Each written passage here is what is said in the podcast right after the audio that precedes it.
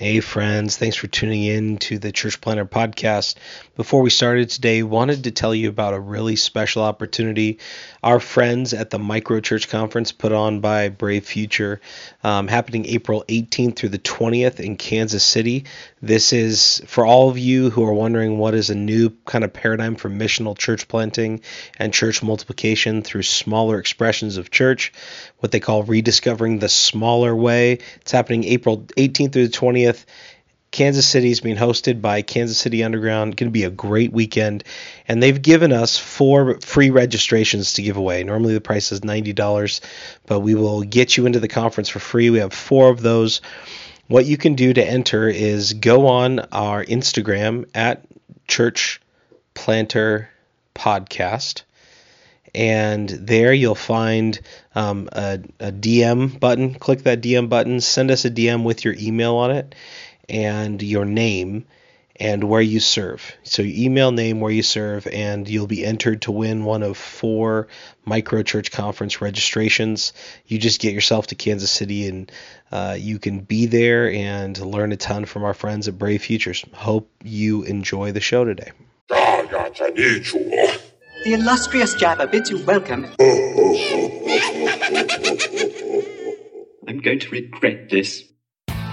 I'm Pete Mitchell. He's Peyton Jones. And this is the Church Planter Podcast, brought to you by Church Planter Magazine.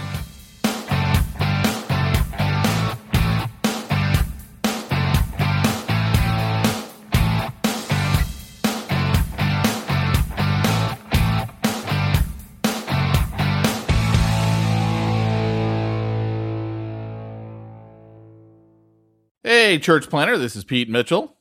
And this is Peyton Jones. Here for a special edition of the Church Planter Podcast. We've got a uh, guest on today that we've actually had this guest before. It was our uh, lowest rated show, so we're hoping for a better turnout this time. Actually, that's not true at all. But yeah, uh, Peyton, actually, we got... What we got a lot of feedback on that last episode, and uh, it was really cool, man. It was it was cool to see how many people uh, appreciate Frank. He is a renowned author. He's a speaker. He is a church planner, and he is one of the prominent leaders of the missional church movement, the house church movement, and the organic church movements. He's got a number of books under his belt. He's got Reimagining Church, Pagan Christianity, The Untold Story of the New Testament Church, and From Eternity to Here, as well as other titles as well. So, Frank, welcome to the show. Great to be on again. I uh, always appreciate uh, lowering your rating. Somebody's got to do it. Actually, we do right pretty on. good at keeping our ratings low ourselves. So, no, I'm just kidding. Well, you know, if you have high ratings, it kind of goes to your head. So you have to have someone like me to drop them. Uh, we, we we actually, like Pete said, man, I, I, I think we lose more people every week than we gain by uh, most of our annex. So it's uh, very good. Well, I exist for your spiritual transformation. So very happy to hear the good report. Well, Frank, we, we want to talk to you about one of your books, and I'm going to hold off on the title for a second and kind of tell the story. We had done a giveaway, which was uh, five hundred dollars worth of church planting books, and it was Uh, thirty of, and the, you know, this is totally self-appointed. It was thirty of the top, what we considered the top church planting books. And uh, we've worked with you before, and you you just floated to us, "Hey, have you seen my book? Boom, boom, boom." And I I remember, oh, yeah, I have seen that, but I haven't read it. And so our list was limited by what I had personally read. You sent me this book, and I gotta tell you, it blew my mind. I read this thing, and, and it takes, I'm not saying this in an arrogant way, but it takes a lot to blow my mind because I read a lot of what's out there. Um, but this book, I felt like, how have I never read this book before? It's called Finding Organic Church. And, you know, I was just telling you, Frank, before the interview that this is on my top. If it's not my number one favorite church planting book right now, it's definitely in my top three. It's, it's like Empire Strikes Back, Uh, Return of the Jedi, and uh, Pete's going to hate me for saying no, this. No, if you say it, you're out. Revenge of the Sith. That was a good one. I just got to say it was good. But uh, but it, it's my top three, man. And I, I got to say, this book, I don't even know what the other two, it may just be number one. Let's just do that, because I found myself going, man, this is the church planning book that needed to be written. Finally, I've got this book here that mm. shows guys how to do first century style church planning. So, Frank, I, I want to ask first off, why this book? Well, first, I appreciate the kind remarks. It's always good to hear. I wrote this in two thousand nine, or at least it was published in two thousand nine. So, you know, here we're in two thousand fourteen, and that's, that adds to the encouragement. Um, so I'm humbled by your comment, but very, very happy about it as well. I wrote it for several reasons. Um, in two thousand eight, George Barna and I wrote a little red book that you know about entitled Pagan Christianity, which was a de- deconstructive book that called into question virtually everything we do as Protestants and evangelicals uh, that goes by the, the term church. Um, so it was, a, it was a, a historical book looking at the origins of our, our modern church practices, so to speak. And it was very controversial, but it was only one part of a conversation. It was the first part of a conversation. Uh, several months later, I think it was six to eight months later, eight months later, I think, um, I came out with Reimagining Church, which was the construct side of the conversation. You know, um, Pagan Christianity tore down, Reimagining Church built up. And what I did is I made a case for what at the time I called the organic expression of the church, which is essentially a term to refer to the churches in the in the in the first century that we read about in the New Testament. How did they operate? How you know how how was their leadership? Um, you know how, how did how did everything happen? You know, if you were to visit a, a church in the first century, what did you see? Uh, not just in one meeting, but from week to week. So after those two books, Um, I knew that there would be many questions uh, about, well, okay, fine, I, I, I bought into this. Um, this confirms what I already know deep down inside. I just didn't have language to express it. Um, how do we plant such a church? How do we find such a church? And so in two thousand nine, I came out with two books. One was a, a, a missional book exploring the grand mission or eternal purpose of God called From Eternity to Here, and then following that was Finding Organic Church. So one of the reasons, one of the key reasons why I wrote it was to give the practical hows on how to actually experience body life or a church life like I had envisioned and, and Barna and I had envisioned in Pagan Christianity and Reimagining Church. The other reason is I wanted to answer many questions that, that I've been asked about church planting. Because my views of, of planting the church, or I, I would I would like to say raising up the ecclesia, are much different from you know what's being presented today about that whole topic. And I also wanted to make a statement uh, about apostolic ministry and from from the scriptures. You know, what where were the apostles exactly, and how did they operate, and what is the making of an apostle, and And, and what is their preparation and so forth. And so because I received so many questions about this, I wanted to put it in a book. Unfortunately, and I guess this would be a fourth reason, uh, Peyton, is, is that you know today there are a lot of church planting conferences for church planters, but very few, if any, I would say, to my knowledge, nobody who is invited to those conferences actually speaks about how churches were planted in the first century, yeah, and why that's so important, not just from a theo- theoretical perspective, but from an experiential perspective. You know, a lot of the guys that I know who are on the ground in the trenches, you know, raising up the ecclesia uh, according to scriptural principles, Um, they're never invited to these conferences. And so a lot of the young guys who go to these conferences and, and the women and so forth who attend these things looking for answers, they're only hearing sort of one paradigm. They're, they're hearing one side of the conversation.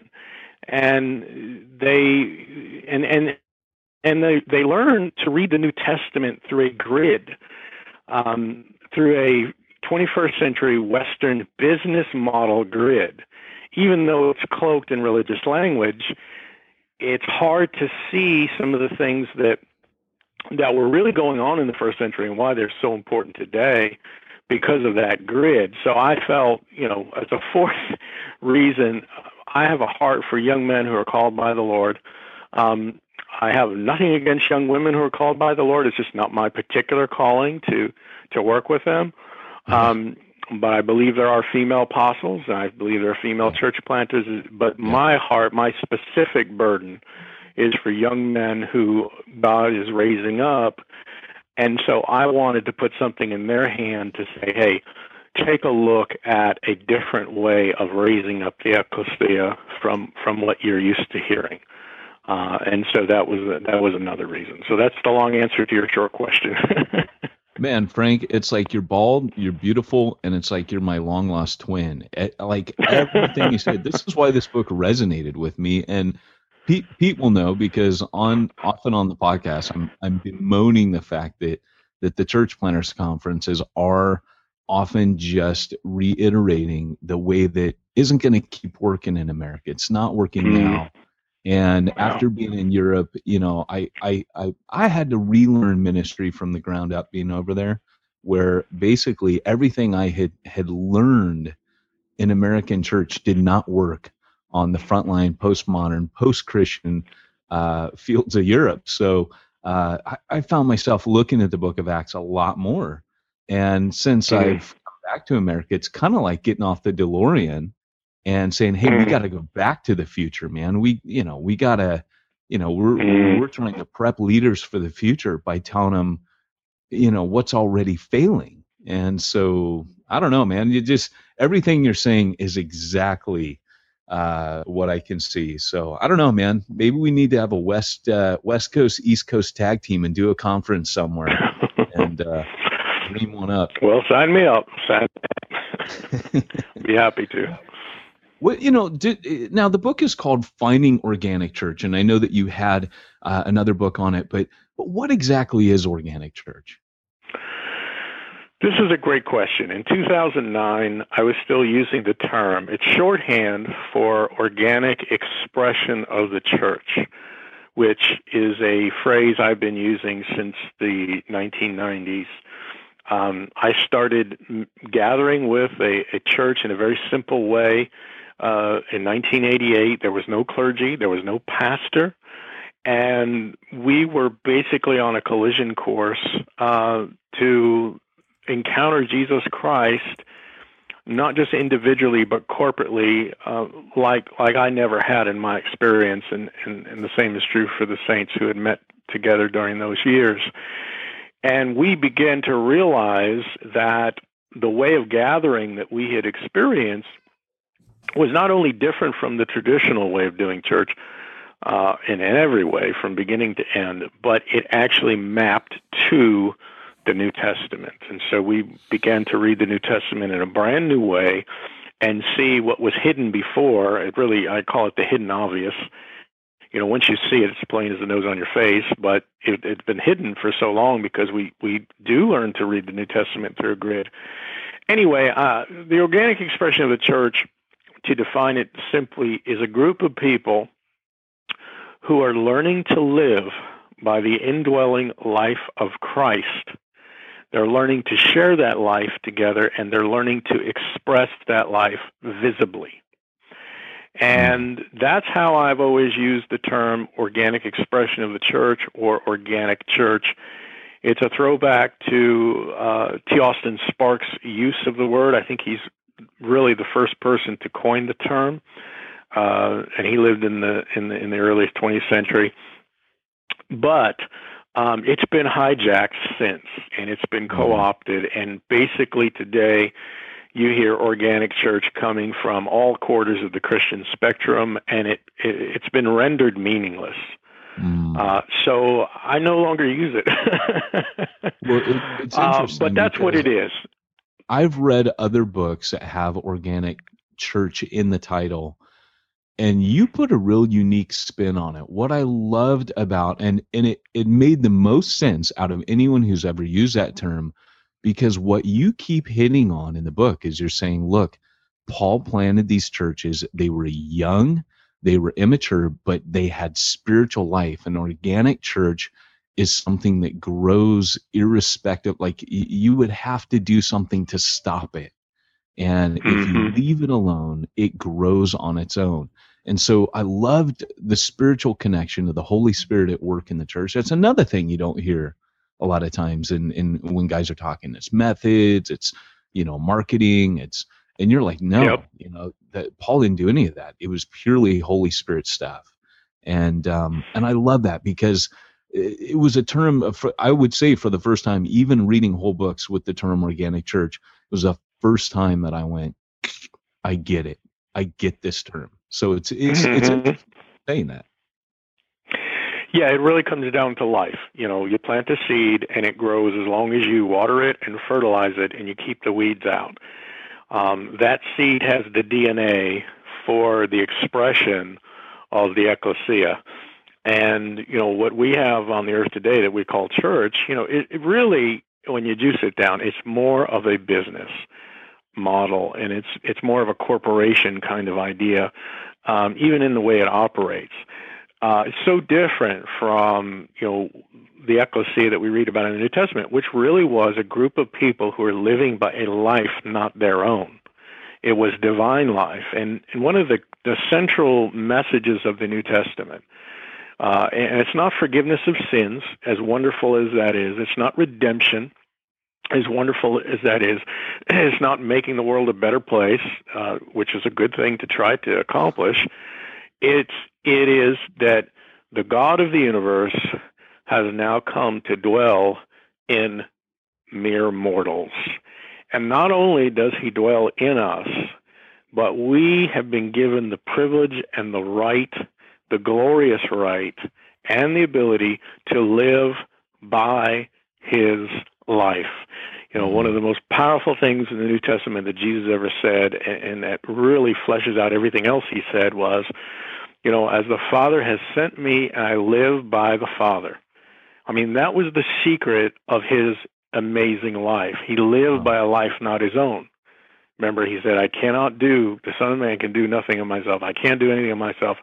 I live by the Father. So as the Father has sent me and I live by the Father, turned around and said to his disciples, so you, so he, so she who eats me, who consumes me, who partakes of me, shall live by me. And Paul echoes that in Galatians, where he says, it is not I who live, but Christ who lives through me. Well, this business about living by an indwelling Lord, living by the indwelling life of Christ, is the the core, the seed of the church.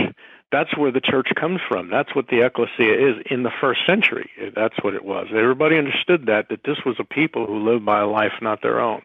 And yet today, how, how often do you hear people talking about that? Or they may mention, oh, you know, Christ dwells in you. Yeah, good, great, let's go on to other things.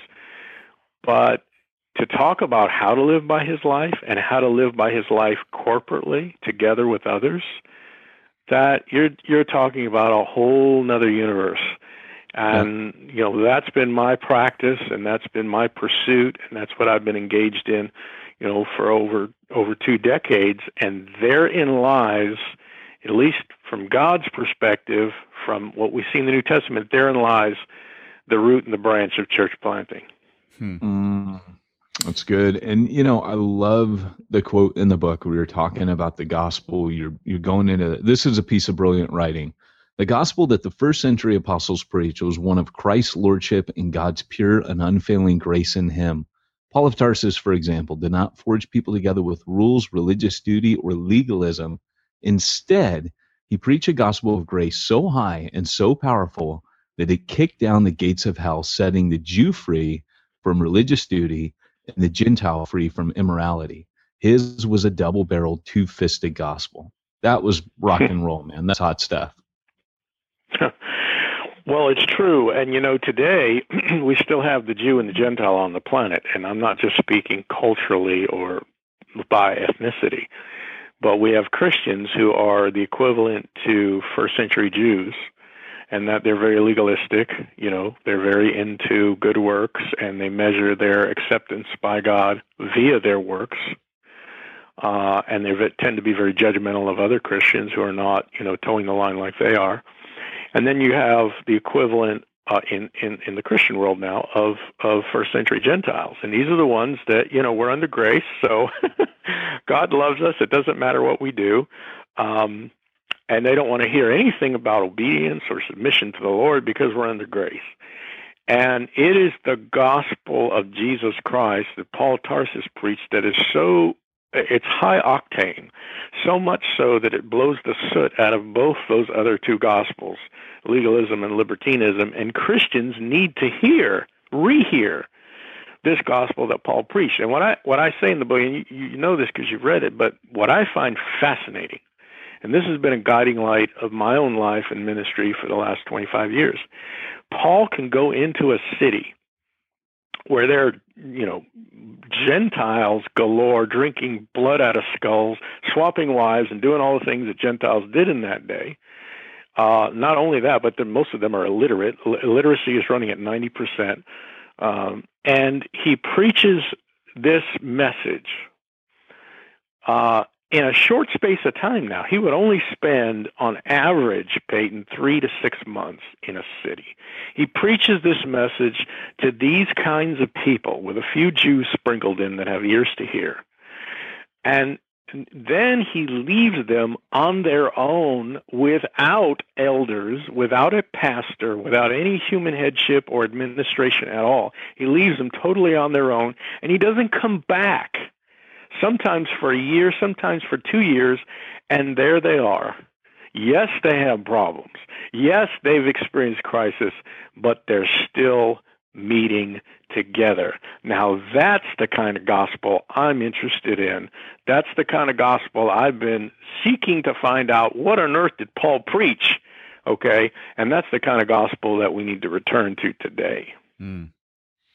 I got a question for you, Frank. I, um, I actually picked up your book on uh, Audible and was listening to it uh, this past week while I've been driving. And and by the way, just to put a little uh, little wind in our pirate sails, everyone can get a uh, free trial to Audible at audibletrial.com forward slash CPM. Got to do our own little uh, ad in there and pick up Frank's book for free. When you do that, free for thirty days. And one of the things that really um, captured my attention was, I, I mean, the first chapter of your book is just loaded with uh, with church planting goodness in it.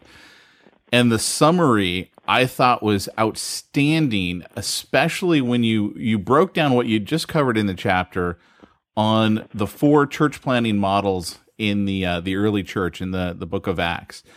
Can you expand on those models and kind of share that with people? Because I thought that was such a just a, a key area that totally captivated me when I was listening to the book. In the New Testament, we see uh, envisioned four different ways in which the ecclesia was raised up. And these constitute consistent patterns, um, especially uh, one of them in particular. The first one is what I call the Jerusalem model. And that's when the first church ever raised up uh, occurred in Uh, of course, the beginning chapters of Acts in the city of Jerusalem. And there you had multiple, a multiple number of church planters, uh, a la apostles, a la Christian workers, who were in the city of Jerusalem for about four years was the time frame. And they spent that time laying a rock-solid foundation for the first church on the planet. And, you know, we can talk about the different ways they did it, but when that period of time was over, uh, we know the story, the church scattered and multiplied all throughout Palestine. And this gives us a model of a group of apostles raising up a church, a single church, and then having that church uh, migrate to other cities. Now, of course, in that situation, they were forced to do that. Nevertheless, we have a a principle of the church being raised up and then transplanting and multiplying in other places. The second um, way that the ecclesia was raised up in the first century is what I call the Antioch model. And this is the classic way of church planting. And Roland Allen, in his book, Missionary Methods, points out to a fault that the way that Paul raised up the church ought not to be dismissed, it ought not to be ignored, and it ought not to be rationalized away as something that was archaic uh, because it belonged to the first century. He found that Paul's method of raising up the church was in fact tied to, to divine principles and therefore timeless, and I believe that as well. Can, can Here, I just come in real yes, quick and just go ahead. Quote, I mean, I read that book, but you end, like like Pete said, you end chapter one with this quote uh, from that book. It says, "Today, if a man ventures to suggest there may be something in the methods by which Saint Paul attained such wonderful results, worthy of our careful attention and perhaps of our imitation, he is in danger of being accused of revolutionary tendencies. All I can say is, this is the way of Christ and his apostles. If any man answers, that's out of date or times have changed, I can only repeat, this is the way of Christ and his apostles, and leave him to face that issue." Right. That's right. He pulls no punches, and he basically says, this is the way of Jesus Christ, this is the way of the apostles, and I agree with that, because when you when you delve deeper, the way that the churches were raised up in the first century, which I'll continue in a minute, it wasn't tied to the culture. You know, it's not like togas and sandals and koine Greek, koine Greek. You know, we're saying we got to go back to an archaic way of doing things. No, those ways of raising up the ecclesia are actually rooted in the Godhead before time. Mm. Okay, they're timeless. And they map not to culture, Uh, but they map to the teachings of Jesus Christ and the apostles. And what we have today is we have a lot of confusion, because people will say, okay, well, you know, we live in the twenty-first century, things are different, so we have to do things differently. Well, to a degree, that's true. But when it comes to the actual principles, the divine principles by which God himself operates by, those things changeth not. And if we start messing with those, and then we actually uh, forfeit those in, in, in, with respect to or in preference to embracing twenty-first century Western business models, well, who, who are the ones who are basically uh, adapting to culture? You know, it's us. When we when we throw out the timeless principles of Scripture for, you know, what seems to work in the twenty-first century. And, you know, I, I, I question how, how well they're really working.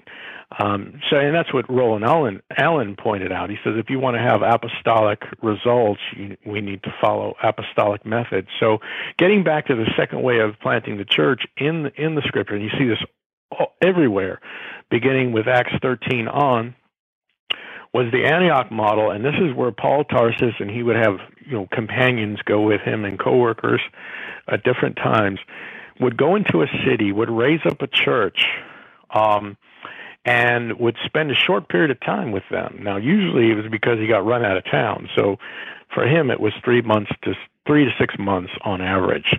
In Corinth, he spent eighteen months. In Ephesus, he spent three years. But it was a short period of time, and he would lay the foundation of that church. He would teach God's people how to know the Lord uh, after he brought them to Christ, and then he would teach them how to take care of one another, and he would teach them how to function without a human head. And then he would leave without installing elders, without, you know, ordaining anyone, uh, certainly not a pastor. Uh, and these, these basically, these churches were communities without a clergy. And they operated and they functioned, and they would come back later to nurture the church, encourage it, or deal with any problems. So that's the Antioch principle.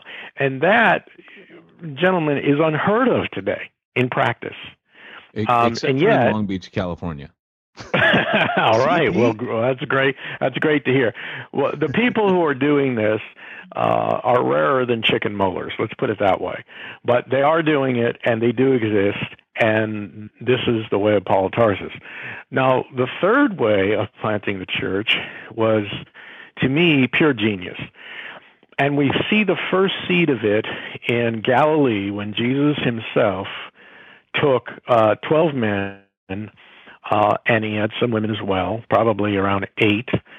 And he basically spent most of his time with the twelve and with these women, and he trained them, in effect, to take his place, meaning to carry on the work that he started, okay?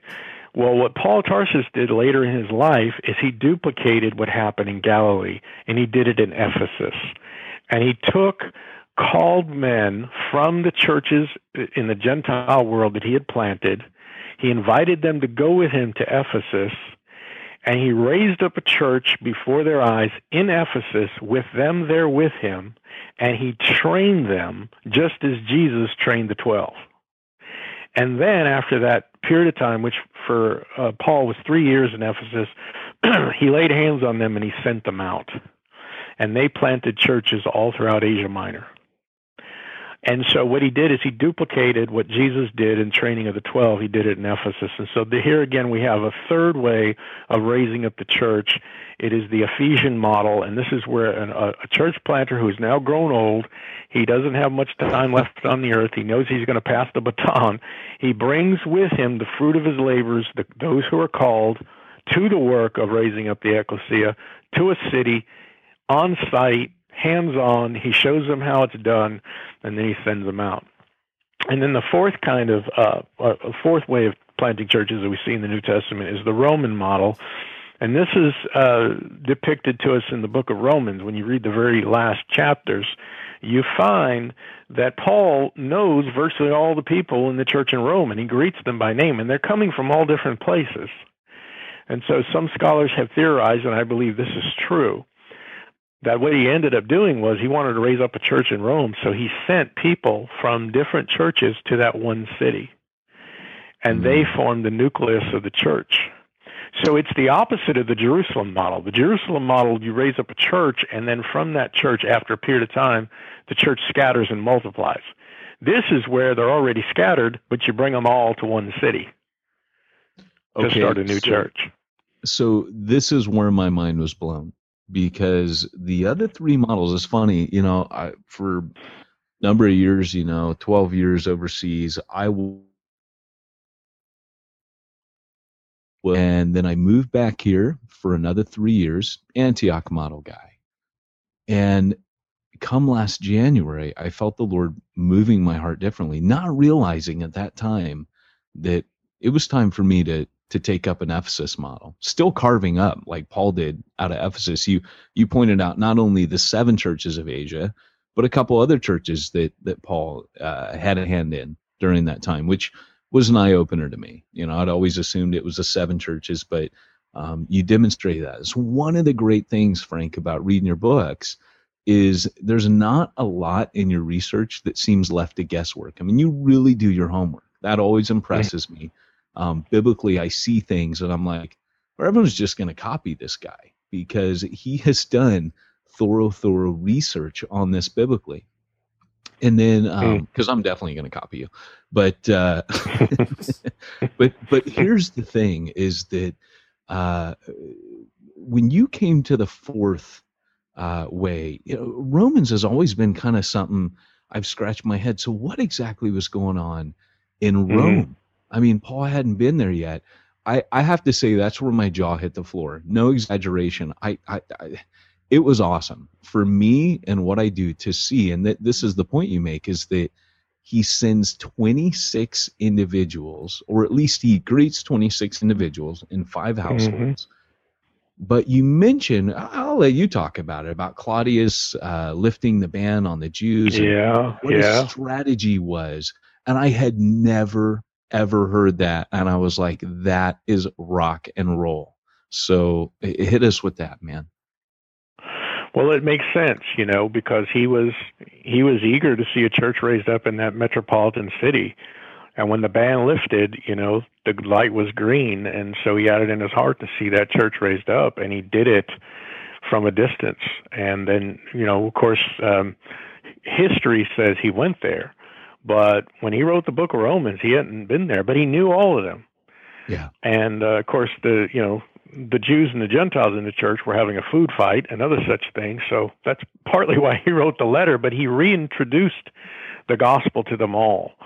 And therefore, that was the provocation of that wonderful book that we have, the book of Romans. Uh, interestingly, there's only several books that Paul wrote to churches that he had never seen. Mm. One is Romans, the other one is Colossians, and the other one um, is Ephesians. Even though Ephesians, he was in Ephesus, most scholars will say that, you know, to the church in Ephesus was not in the original. Many believe that was a circuit letter to all the churches in Asia Minor. And what's fascinating about that is in those three letters, because he wasn't there, okay, beforehand, in those three letters of Ephesians, Colossians, and Romans, we have the clearest look at what Paul would have preached to a new group of Christians. Mm. And if you really get a good understanding of yeah. what he's saying in Ephesians, particularly the first three chapters, what he's saying in Colossians, which is just simply stunning, the first two chapters, first three chapters, and what he's saying in Romans, that gospel is so glorious that mm. one can understand how a group of young, uh, immoral pagans could have their lives transformed in such a way that he could walk out the door and leave them alone for a year or two and come back and they're still there. It it's was that powerful. It's interesting because it goes back to what you said earlier. Just as you're saying that, I'm thinking, gosh, yeah, Ephesians, you know, he's writing to them about how they are the temple and Christ is in them. And that goes back to what you're saying earlier about that was his major message. So I'm seeing that connection big time. His message, Christ the head and Christ the body, and it all flowed out of his uh, his encounter in Damascus, because that's who he saw. He saw the head, Jesus speaking to him, and of course the whole context was, why are you persecuting me? He saw the body. And that was his message, and then he ties that into God's eternal purpose, uh, which is really the theme of Ephesians. So yes, uh, these, these four ways of church planting are ways that can be experienced today. I say that from personal, firsthand witness.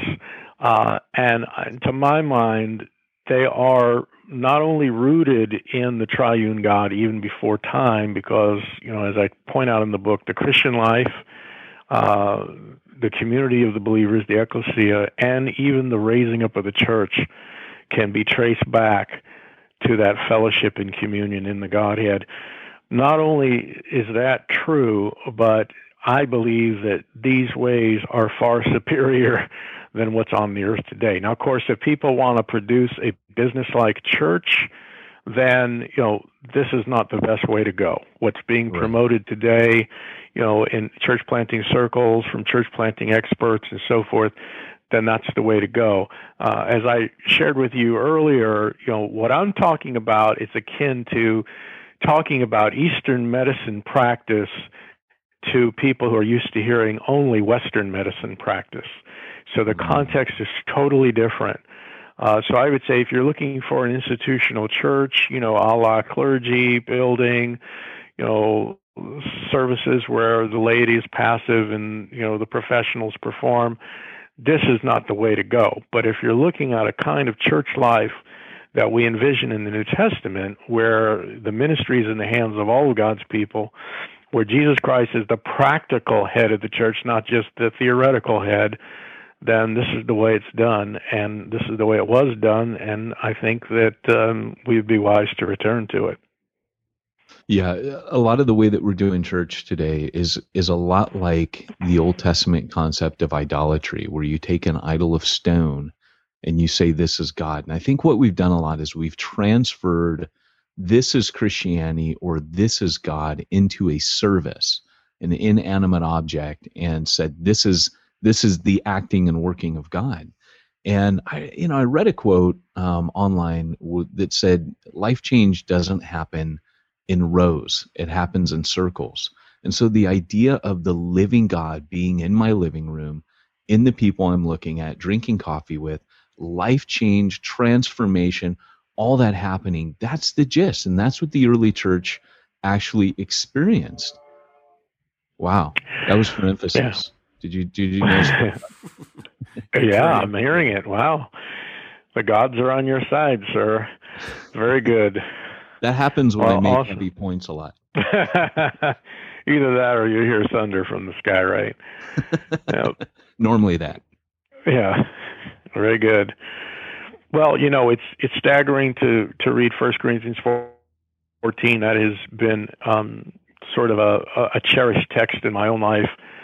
Um, in in fourteen, in, around about verse twenty-six, where he's he's depicting how the early Christians met together. And he says, you know, when you come together, every one of you have a psalm, every one of you have a revelation, a word of knowledge, a prophesy. And then he goes on, he says, let all things be done unto edification. So, you know, it's it's it's not a chaotic, but it is a meeting where everyone is participating and everyone is functioning. And then he says, if you all prophesy, meaning if you all speak Jesus Christ, the unbeliever can walk into your midst, fall down on his knees, and say, God is among you. Mm-hmm. And that, to me, is the landmark of the life of God being expressed through a group of people. Notice he didn't say if someone hears a great sermon, he's going to fall down on his knees. Now, that could happen, yes, but he's talking about a meeting where Jesus Christ is speaking through the body. And for that to happen, and it was happening in the first century, every member was functioning. They were all prophesying. And I have seen that happen with my own eyes. And I'll tell you what, it wrecks you for anything else. Yeah. You know, the, the most glorious sermon ever preached cannot trump a group of Christians who have been drunk on Jesus Christ, intoxicated with him, and are now sharing him together in a gathering. That will that will absolutely trump any any sermon you'll ever hear, even the greatest sermons. But most Christians have never even seen something like that. And this gets back to the role of the church planter from from a New Testament perspective. It was his job to equip the believers on how to actually do that, on how to actually meet that way. And one of the tests that I've had, in, and just in conversations, you know, I don't do this in a in a challenging way, but in conversations I've had with people who claim to be church planters and all, I have said, can you, with your present congregation that you are, are raising up and that you're teaching and so forth, can you say to them, uh, next month I'm going to walk out of here and I'm not going to see you for a year. Mm. And while I'm gone, I'm not going to install any elders. There's not going to be a pastor. Nobody take my place. I want you to take everything I taught you about living the Christian life, about taking care of one another, about functioning as a priest, a la the priest of all believers, and I want you to start meeting together, and then I will see you in a year. My question to them is, how long will they survive? How long will they last? How long will time go by before they start killing one another or or dissolving into dust? You know, how long or how long will there be before a clergy begins to erect itself and the overfunctioners and the dominant personalities take over? And the question really is making a point that if we can't do that, then we can't claim to be church planters in the first century meaning of the word.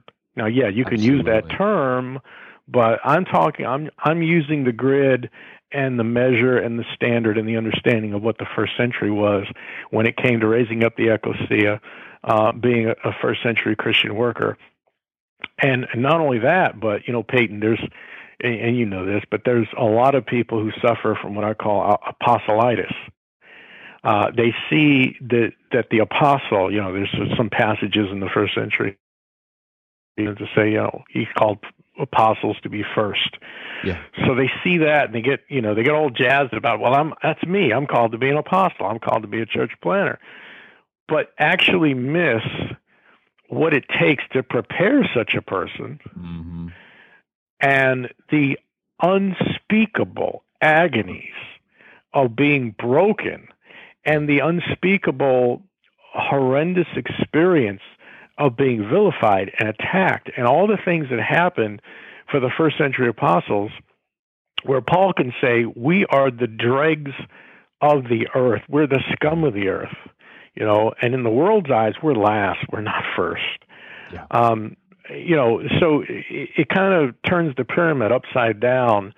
And I have often said this, that, you know, when it comes to church planting, again, I'm looking at it through a New Testament perspective now. I'm looking at it from from what we see in, in the first century and, and the words of Paul, et cetera. Um, nobody who's called to raise up the church wants the job. In fact, if it was up to them, brother, they would drop it in a second. Yep. Because it is the most difficult thing that a human being can engage in on this planet. Yeah.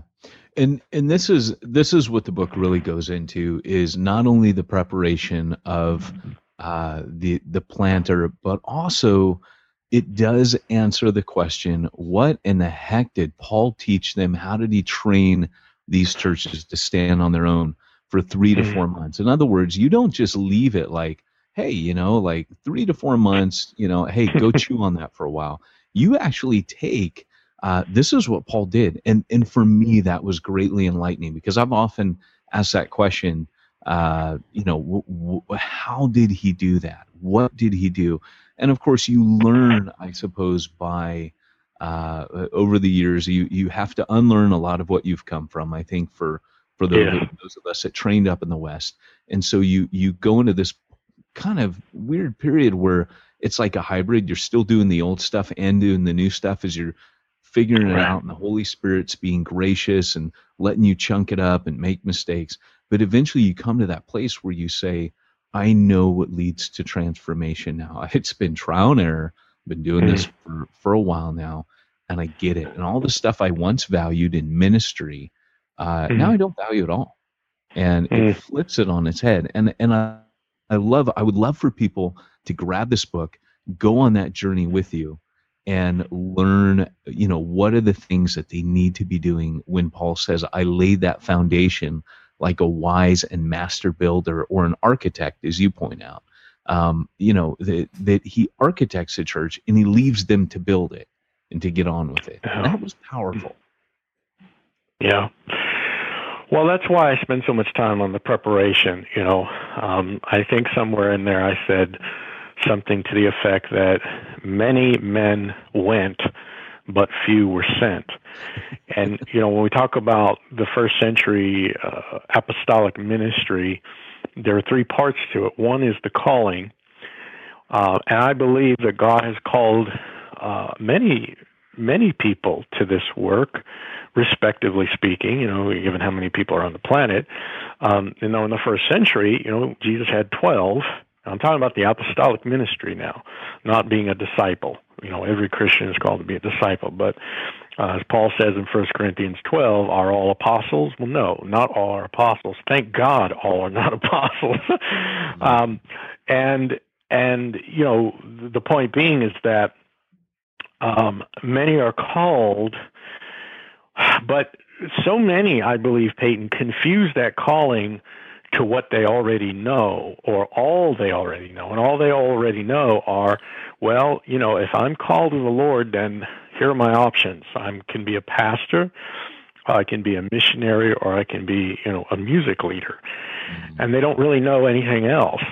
And that's because of, you know, their knowledge is limited as to what, what God has called into place in his body in terms of function. Then the, after the calling is the... My point there is that I think many pastors, not all, certainly not all, but I think many pastors um, are actually called to the apostolic work. They just don't know it. Yeah. Um, because all they know is the pastorate, right? Yeah. Um, and the um, the second part of it, I think, is probably the most important, and that is the preparation.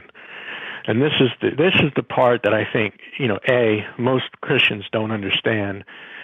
And then B, um, most Christians short short circuit, you know what I mean? It, they shortcut around it. And then the third one is the sending. Um, and the sending is hugely important.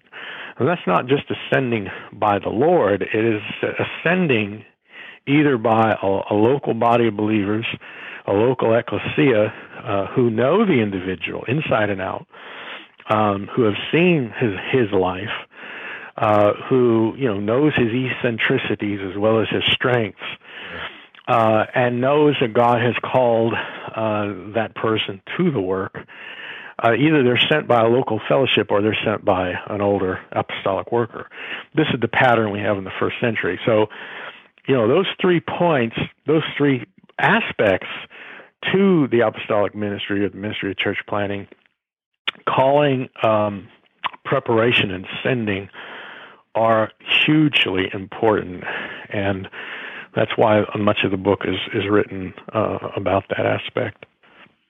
Yeah. And, you know, uh, just to, to kind of um, just really uh, leave people with something that I think will make them hunger for this, when, you know, going back to what you had said earlier about the four types, um, again, it was a new model. I'm in the Ephesus mode right now. This is a new, new gig for me, but I can see the power of, I always thought that's kind of where Paul ended up. Like that was in game, you know, for him as, I'll I'll do this third model, and this is how I'll, um, you know, I'll kind of end my days. And for me, seeing Rome now, how he did Rome, and mm. realizing if we get to that point as a church, I, it, to me, that was the major revelation. And for me, it's almost kind of seeing, my goodness, I thought Paul was brilliant in Ephesus, but but he's really amazingly brilliant in in Rome. It's taken things to a new level. It's kind of like, you know, that that old movie with Richard Dreyfuss, his magnum opus. It was, as, I mean, just seeing him mm. mobilizing people from all of his different church plants to come together to penetrate this city, Rome of all places. It's yeah. Just, so if you guys can pick this, well, I'm not saying if you can, I'm saying, you know, it's like Spurgeon said, man, sell all you have and buy this at once. Grab this book, Finding Organic Church. You guys know I love books, but um, I, I will give this my strongest recommendation. It will definitely be on our next uh, Church Planter, Master Church Planter Library, and uh, we will probably review this in future in Jump School as well. So, uh, guys, thanks for tuning in today. And, Frank, it has been an absolute joy to have you on the show, man. As usual, thanks for coming on. Well, it's my pleasure. Um, I'm really... you know, humbled that you've felt so strongly about the book, but I'm excited about it because I wrote it for individuals such as yourself. And I would say, too, that for the listeners, you know, for me, a lot of my frustration has been over the years, because I'm a reader as you are, is that many of the books that have impacted me, you know, I can't talk to the authors because they're dead. You know, uh, I can't talk to Roland Allen. I can't talk to T. Austin Sparks or A W Tozer or any of these guys. But I want your listeners to know that if they want to contact me about this book, either to ask questions or gripe and complain, uh, I'll take either. They can contact me on my website, frank viola dot org. Um, the comments are open, and they can contact me via email through the contact page, or just put a comment in the comment section. Uh, I'd be happy to dialogue. So um, I just want you, you all to know that. Absolutely. So you can go to frank viola dot com, or you can O R G, ask us for buddy. Yeah, you go ahead, Pete. You aren't paying attention. It's frank viola dot org, not .com. Oh. Yeah.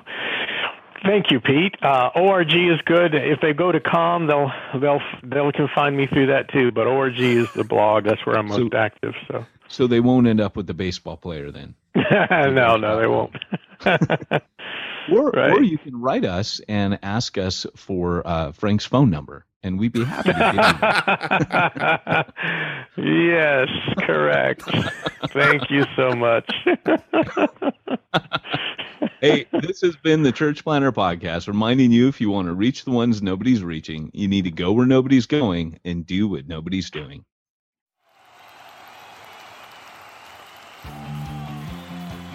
Thanks for joining us for another weekly episode of the Church Planter Podcast with Pete Mitchell and Peyton Jones.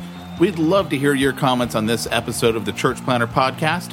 Visit us online and let us know what you thought at church planter podcast dot com.